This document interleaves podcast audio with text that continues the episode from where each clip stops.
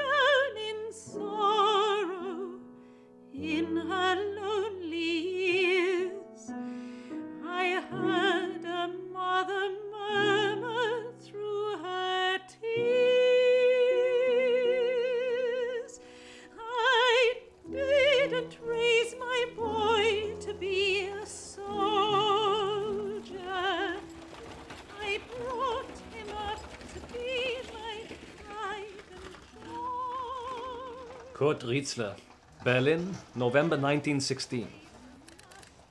It is extremely difficult to assess how weak the enemy is. Difficult, therefore, to decide how much we're willing to accept with regard to peace terms. In my view, the only way to subdue England and to prevent our isolation and insignificance is to unite Europe from its center, the German Reich, outwards, and to form, in time, a European United States. In this way, and this way alone, Europe can be saved. The alternative is mechanization ad absurdum, more and more weapons, victories sooner or later for the other side. London Lord Northcliffe. The Prime Minister has asked members of his War Committee to give their views on the possibilities of a peace settlement. Anything is acceptable to Asquith except decisive action. My great fear is that out of an anxiety to stop the slaughter, or just as likely, out of laziness or incompetence, our masters negotiate a peace that's unfavorable, that leaves Germany as she was before, that isn't worthy of the sacrifice of our magnificent soldiers. Washington Colonel House. I can't escape the conviction that Germany isn't yet ready to agree to peace terms that our country could recommend to the Allies.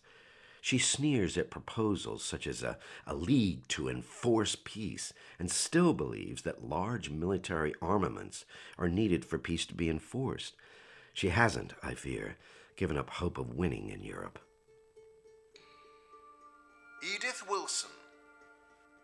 Woodrow is weary and unwell, a reaction from the stress of the presidential campaign. On our return to the White House, the making of new appointments, preparing the annual message to Congress, dealing with a mountain of mail. But the gravest matter is the European situation. My dear one has begun turning over in his mind a proposal to make another mighty effort for peace, for the whole world. He proposes, in order to pave the way, to write a note to the belligerents on both sides. Colonel House.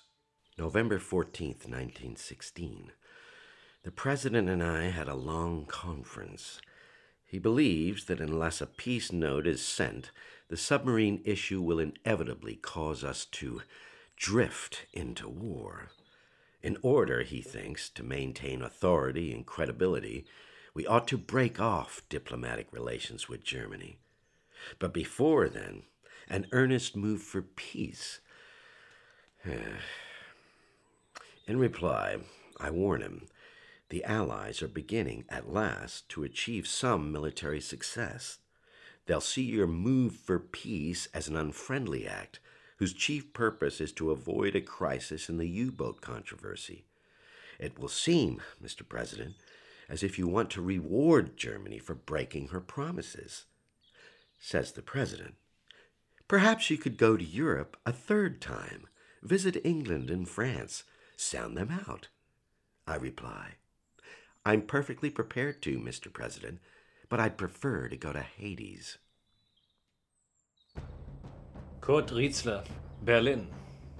Eventually, thank God, the enemy will suffer the same pain in the gut as we do. That will cheer us up. The Kaiser swims along in the wake of Ludendorff and Hindenburg. He lacks a will of his own. He is, perhaps, Wilhelm the Last. The Chancellor says that Ludendorff and Hindenburg are keeping us safe for the present, but they are seriously threatening our future. Ludendorff is uncultivated. Like all soldiers, he has no concept of the difficulties of the politician's task. He's clueless. If let loose, he'd plunge Germany into an abyss. Washington. Edith Wilson. November 25th. Woodrow isn't well. He's writing his peace note, says it may prove to be the greatest work of his life. Colonel House, inevitably, is here to advise him. Ah, Mrs. Wilson. Well? The President will tell you, I'm sure. Yes, yes, you, though, can tell me what he won't tell me. Mrs. Wilson, it's a wonderfully well written document. But?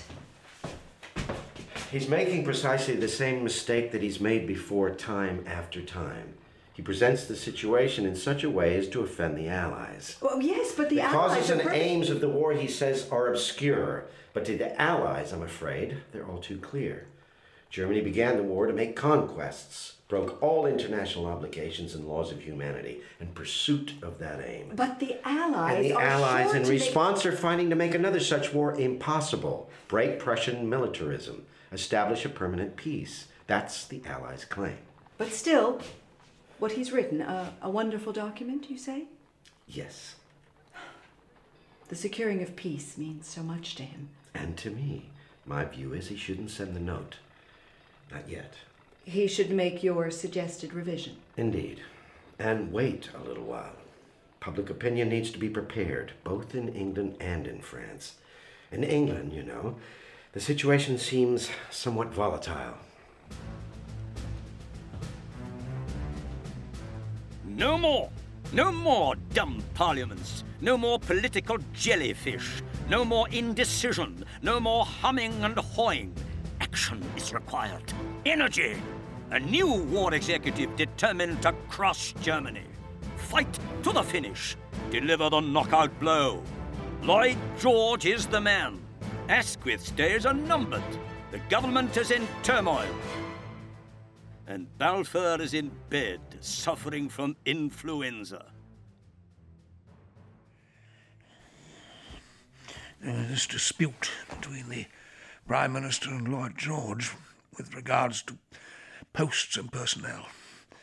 It seems to centre around me.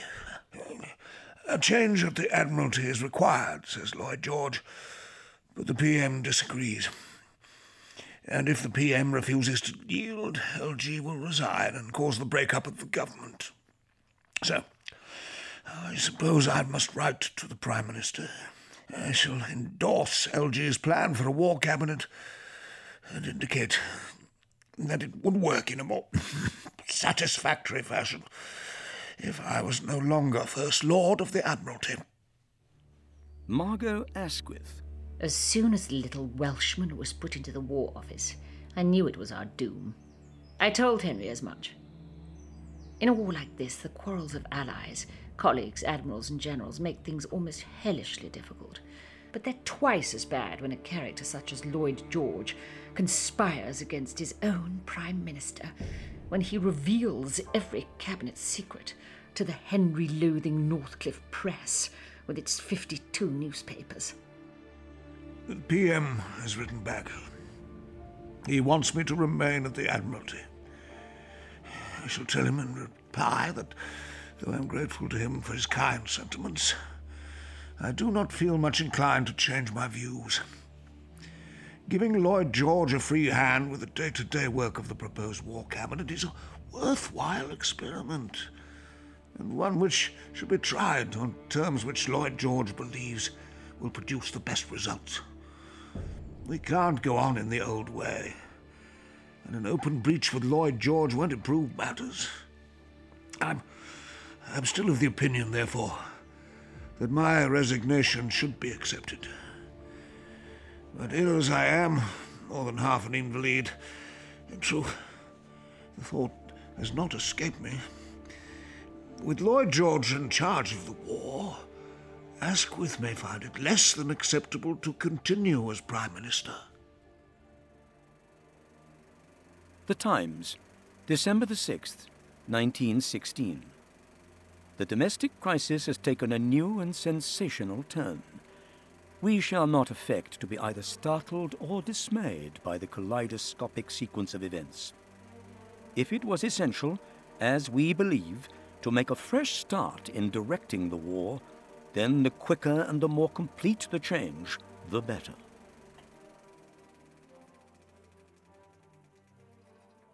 When a government falls in one week, one week, in truth, five days, you may be quite certain that its overthrow was planned long, long before. Treacherous, despicable, ruinous LG is Prime Minister, and Gargargon Balfour is at the Foreign Office. Balfour was surprised, I hear, and I can believe it, when Bonar Law came to him and conveyed the offer. He jumped up straight away. Well, he responded, you hold a pistol to my head. I must accept. I have gone through deep, deep waters since Saturday. The government at this most dangerous time in the life of the country has been smashed to atoms and replaced by men of the lowest possible type. Henry has been stabbed in the heart, and me, I'm an absolute wreck. I'm sorry that Asquith is not still PM, but his nature is the very worst for the present crisis. He's an arbitrator, an eminently fair minded judge, a splendid committee chairman, but I've never heard him originate ideas or make suggestions. He's incapable of doing anything more than providing the balanced view. As for Lloyd George, his attributes, it might be argued, go all the other way. His critics claim that he wants to be a dictator. I say, let him be one if he thinks he can win the war. The crisis made David and me very bad tempered and irritable, especially with each other. The incessant work and worry and excitement, together with the late nights and irregular hours and meals, were a trial to our nerves. This is Frances Stevenson, Lloyd George's personal secretary, Lloyd George's mistress. The day of his statement in the House was the worst. So much depended on it. Of course, it was a great ordeal for him, his situation being so extraordinary, with nearly all the Tories backing him, a large number of Liberals in opposition, and his late chief sitting on the bench opposite. But he delivered the speech magnificently, and it was splendidly received. Washington. Count von Bernstorff. December the 9th. I've received a telegram from Berlin. The imperial government has decided to make a peace offer. Following the fall of Bucharest, there's no risk, the government believes, that such a move might indicate a sign of weakness or result in a loss of prestige. And if the enemy reject the offer, then the odium of continuing the war will fall upon them. Kurt Riezler, Berlin. The Chancellor's note, in essence, is as follows The war, the most devastating ever known, has been ravaging much of the world for two and a half years. It threatens to bury Europe's great civilization. Germany and her allies took up arms for the defense of their existence and freedom of their national development. They have proved their indestructibility and they expect success in the future but they do not seek to annihilate their adversaries. They wish rather to stem the flow of blood and to bring the horrors of war to an end. So, they are ready to enter into peace negotiations. If, despite this offer, the struggle should continue, Germany and her allies solemnly disclaim any responsibility. Washington. President Wilson, meanwhile, has been preparing a peace note of his own. But the imperial government isn't inclined to wait for him.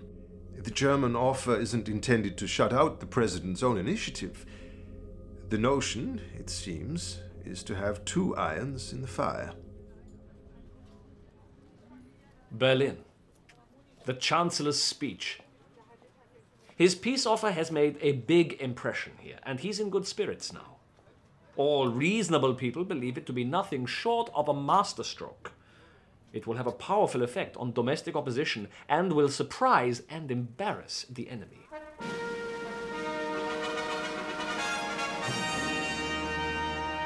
The Daily Mail, the paper that is helping to win.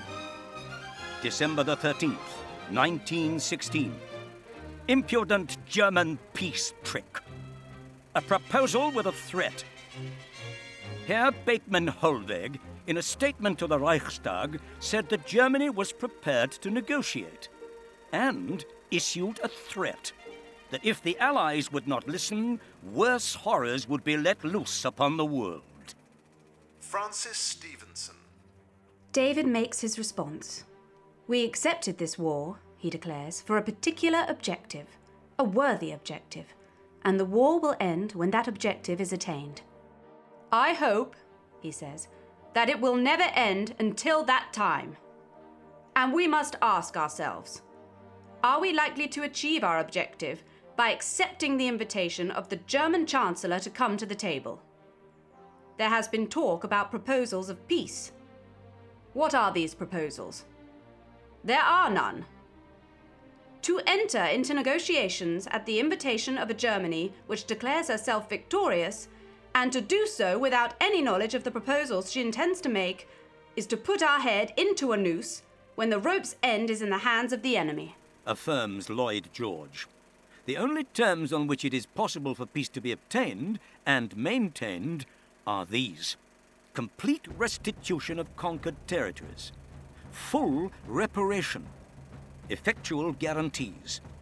Did the German Chancellor use a single phrase that would indicate that he was prepared to accept these terms? No. The very substance and style of his speech constituted a denial of peace on the only terms on which peace is possible. December the 18th. War Cabinet agrees that a reply to the German note should refute the statements in the note's preamble. For example, Germany fighting in defense of existence and freedom and winning the war. And should state that a general offer of peace without defining terms is useless. Now, at long last, the great emergency that my country faces is being confronted with a spirit of energy and decision. The previous government lacked this capacity. It was careless, easygoing, absurdly optimistic. That's why we had to get rid of it. Washington. Colonel House. December 20th, 1916. The President has sent me the original draft of his peace note, with all the emendations. I've seldom seen anything he's written that contains so many changes. Unfortunately, although he's deleted the sentence that I'd thought would trouble the Allies, he's inserted another which will prove more offensive still. In draft one, he argued that the war aims were obscure. Now, the president suggests, they're the same on each side. Wrong! And so unnecessary. It will only confirm the Allies in their belief that he doesn't understand what they're fighting for. This is the reason, the chief reason at least, why the President is so unpopular in the Allied countries. It's the reason why, in all likelihood, he'll never take the leading part in peace talks. The President's peace note has been written and sent. And it reads, in part mm-hmm. The President suggests that an early occasion be sought to call out from all the nations now at war such an avowal of their respective views as to the terms upon which the war might be concluded and the arrangements which would be deemed satisfactory as a guarantee against its renewal or the kindling of any similar conflict in the future as would make it possible, frankly, to compare. Translated into plain English, gentlemen, let's get talking. The President is indifferent as to the means taken to accomplish this. He would be happy himself to serve or even to take the initiative in its accomplishment in any way that might prove acceptable, but he has no desire to determine the method or the instrumentality. He takes the liberty of calling attention, Attention to, to the fact that the objects which the statesmen of the belligerents on both sides have in mind in this war are virtually the same. No, no, no, no! In the measures to be taken to secure the future peace of the world, the people and government of the United States are as vitally and directly interested as the governments now at war. The terms upon which the war is to be concluded. They are not at liberty to suggest. But the President does feel that it is his right and his duty to point out their intimate interest in its conclusion, lest it should presently be too late to accomplish the greater things which lie beyond, and lest, more than all, an injury be done to civilization itself, which can never be atoned for or repaired. Embassy of the United States of America, London. Dear House, the reaction here is surprise and sorrowful consternation. Me? I'm angry. As angry as hell.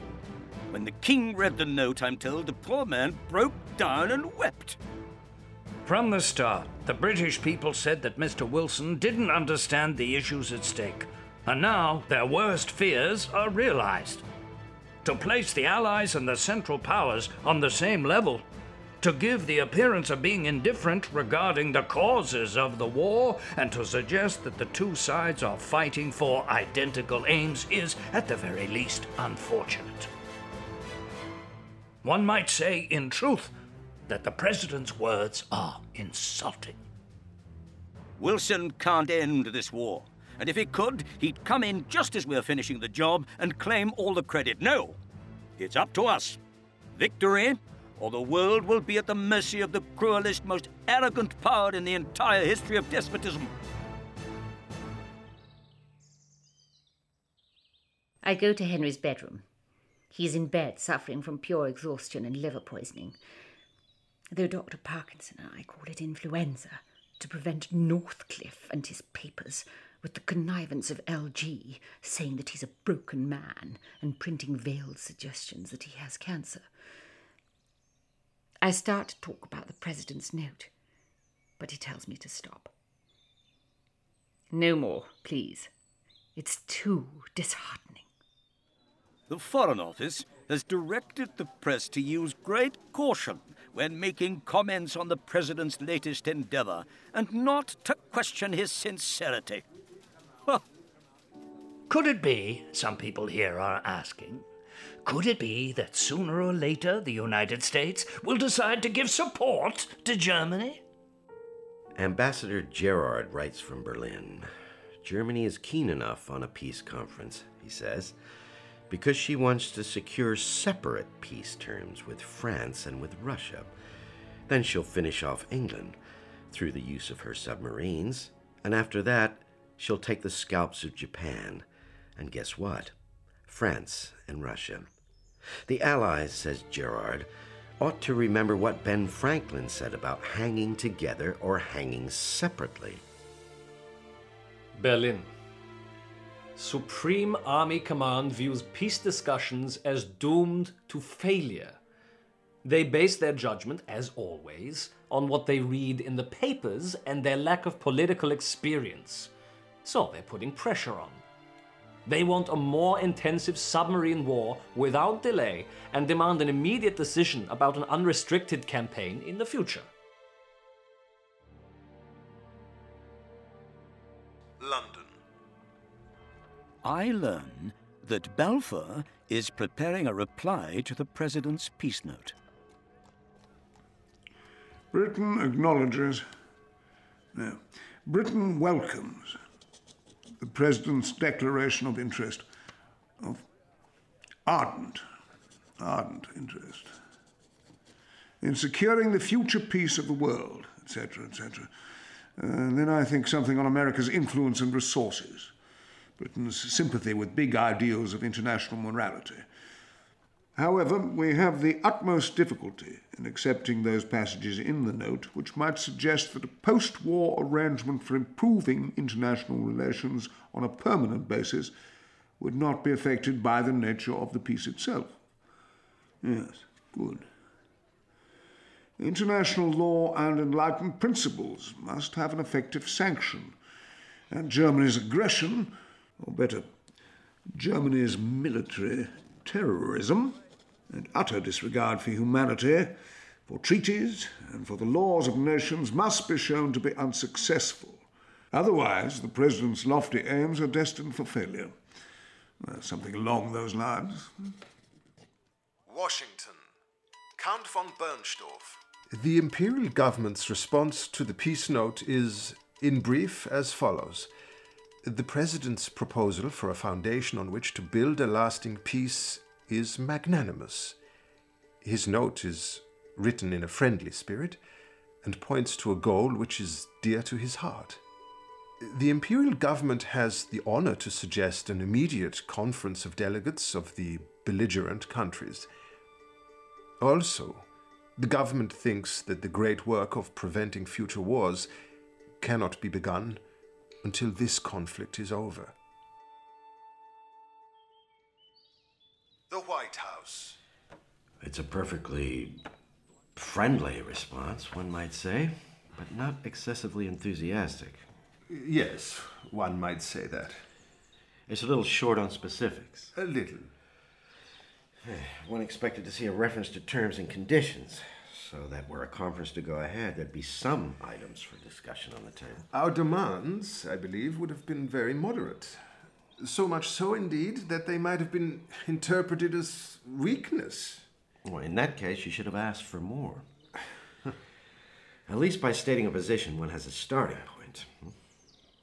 But listen, I can assure you, the hmm. conference wouldn't go ahead until confidential private negotiations had taken place. Uh, how private? On our side, just myself and the president. We're very good at keeping secrets. Hmm, of course. By the way, if it hasn't become apparent already, the president attaches comparatively little importance to the territorial side of peace conditions. Guarantees for the future are his particular concern.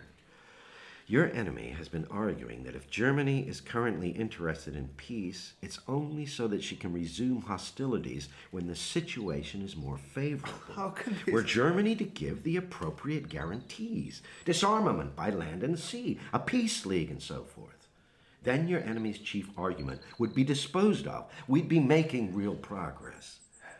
Yes. I must tell you, Bernstorff, the peace offer that your government made had a great effect here.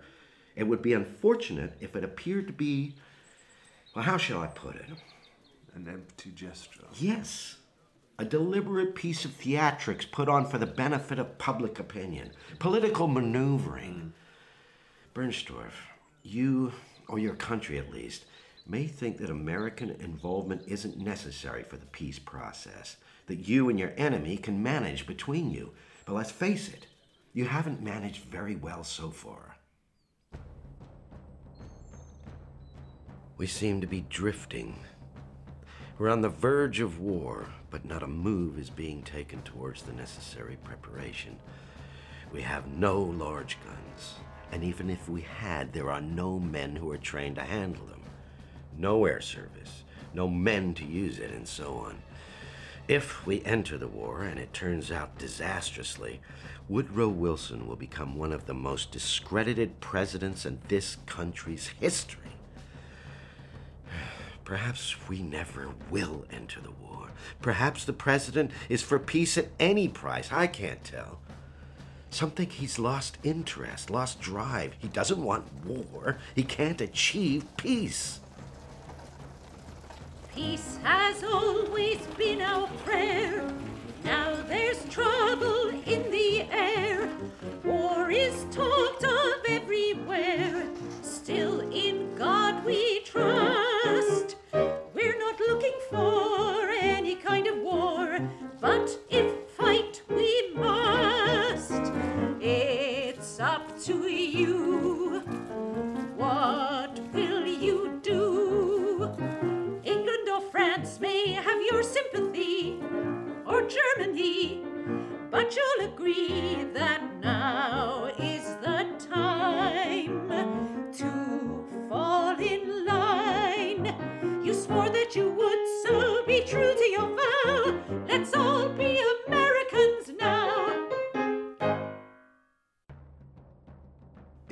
Episode 3 of Enter the Peace Broker by Martyn Wade, Lord Northcliffe was played by Henry Goodman, Arthur James Balfour by Tim Woodward, Margot Asquith by Sophie Thompson, Frances Stevenson by Tuppence Middleton, Colonel House by Nathan Osgood, Walter Hines Page by William Hope, Edith Bolling Wilson by Laurel Lefkow, Kurt Riezler by Gunnar Cauthery, and Count von Bernstorff by Chris Pavlo. Enter the Peace Broker is a Chrome Radio production. It was directed by Elizabeth Rigbey, with sound design by David Chilton, songs performed by Jessica Walker, with James Holmes on piano. The script consultant was Professor Sir Hew Strachan, and the producer was Catriona Oliphant. With thanks to the Rothermere Foundation.